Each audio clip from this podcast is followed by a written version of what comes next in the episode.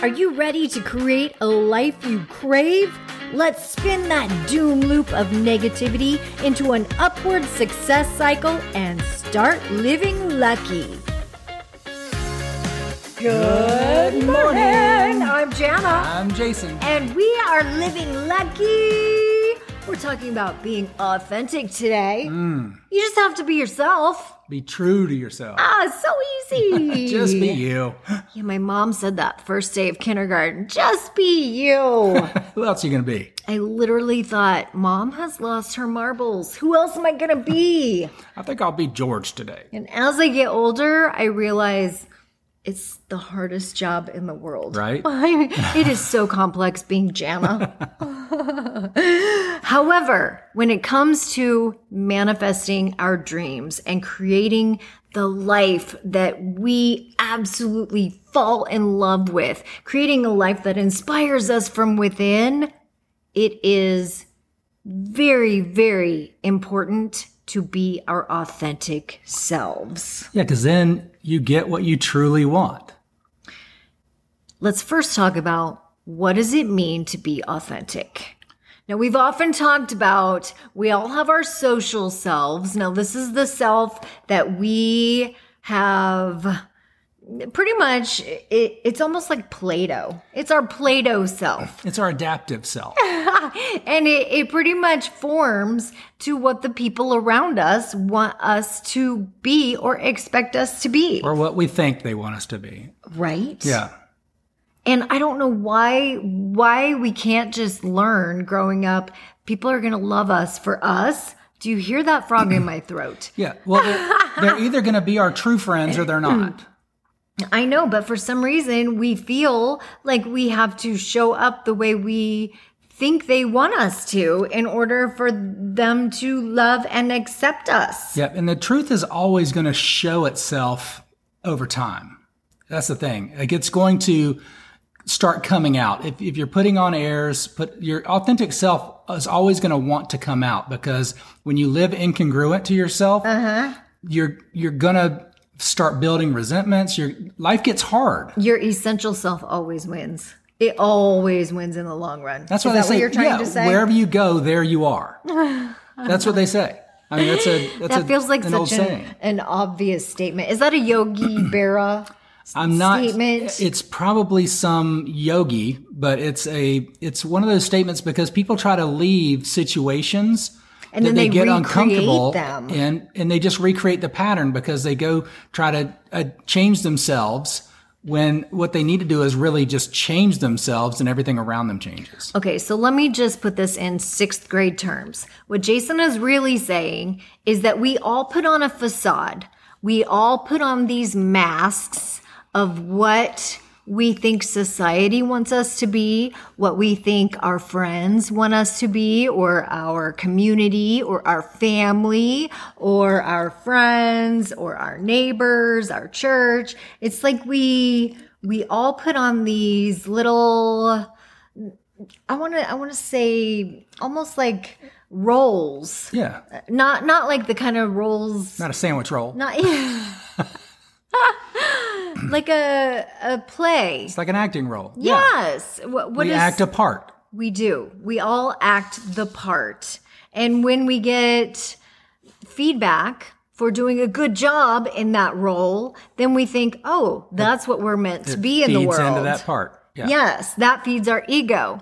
And our ego says, Ooh, do more of that because you'll get more attention if you do that. But authenticity is being true to who you really are at your core. Yes. And there's also another part of that. There's also another psychological component to this whole thing in that we do have an innate need to fit in. It's almost a survival mechanism that we developed way back in the Stone Age days. They have it in the animal kingdom, and it's so that we don't stand out like a sore thumb and get eaten by the lions. Right. Right? Yeah. So we want to blend in. So that being said, we we want to conform basically. We want to conform to what society wants us to be. So therefore, we have been conditioned and programmed to follow the rules. Oh, yeah. We don't want to get in trouble. We don't want to get in trouble. We don't want to stand out. We just want to be a part of the group. So in our souls, we want to stand out, but also in our social self, we don't want to stand out because our amygdala, our that that Already we have a conflict that going primitive, on. yeah, that primitive brain is telling us fit in, play it safe. Yeah, it's like we we want to stand out, but we want to There's fit not in. there's not that we're not in the dangerous world of the Serengeti, and we're not in the dangerous world of prehistoric times where the dinosaur is going to grab us or something. But I, I get it. I hear you. Okay, I feel it. So so we've talked about what it means to be your authentic self. Now, why this is so important in manifesting is because when you have these conflicting emotions, conflicting thoughts inside your body, inside your brain, what are you sending out to the universe? What kind of vibration are you sending? It's a confl- conflicting vibration. It- It's like you're sending mixed signals to the guy across the bar. right? D- does she like me? Does she not? Does she want to go home with me? Does she not? Does she want me to buy her a drink? Does she not? Does she want my number? Does she not? Like you're sending mixed signals. And so therefore you're, you're manifesting to the universe. Oh, I want my dream. Oh, I doubt. Oh, I want my dream. Oh, but I'm uncertain. I want this dream. Oh, I don't know. I don't know if I can really handle it. Maybe I don't want this, or maybe I'd be better off if, if maybe I'm just not worthy of it. Like you're just sending out all sorts of chaos. Yeah, it's it's running towards and running away at the same time. And and so there's layers. There's layers of emotions that you're you're trying to filter through.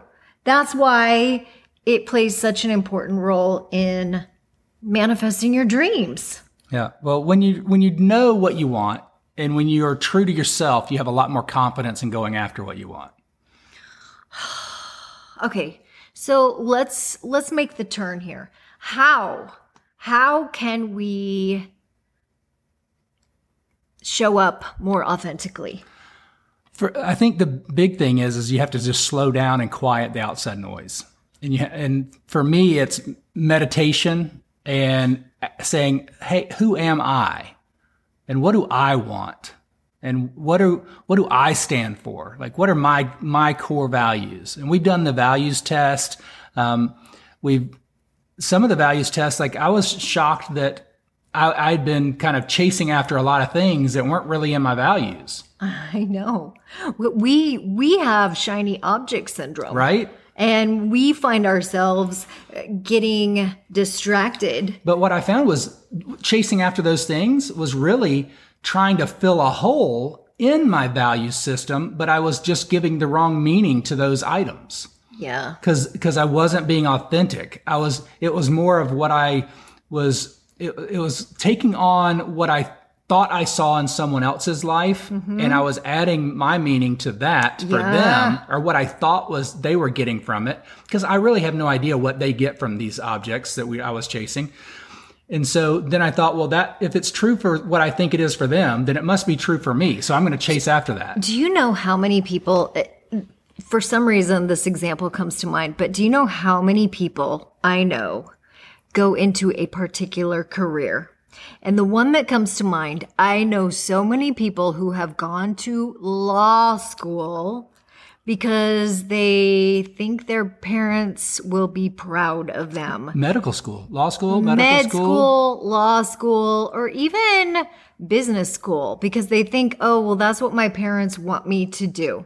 My parents want me to Or that's gonna take over the status. business.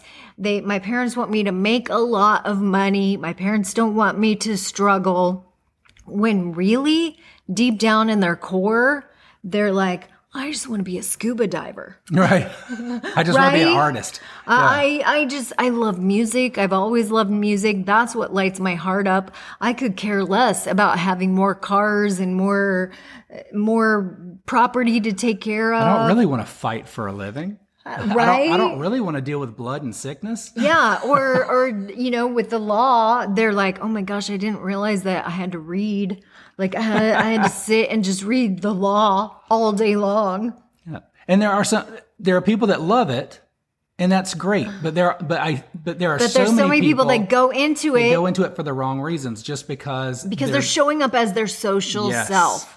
They're showing up because somewhere in their life, their parents have said, Oh, well, little Billy is the smart one in the family and he is going to become the lawyer. or they're just filling someone else's expectation. And, and and then all of a sudden little Billy is like, "Oh, my parents want me to be this." And for some reason it gets stuck in their subconscious brain. That will give me love. That'll give me acceptance. and acceptance. exactly.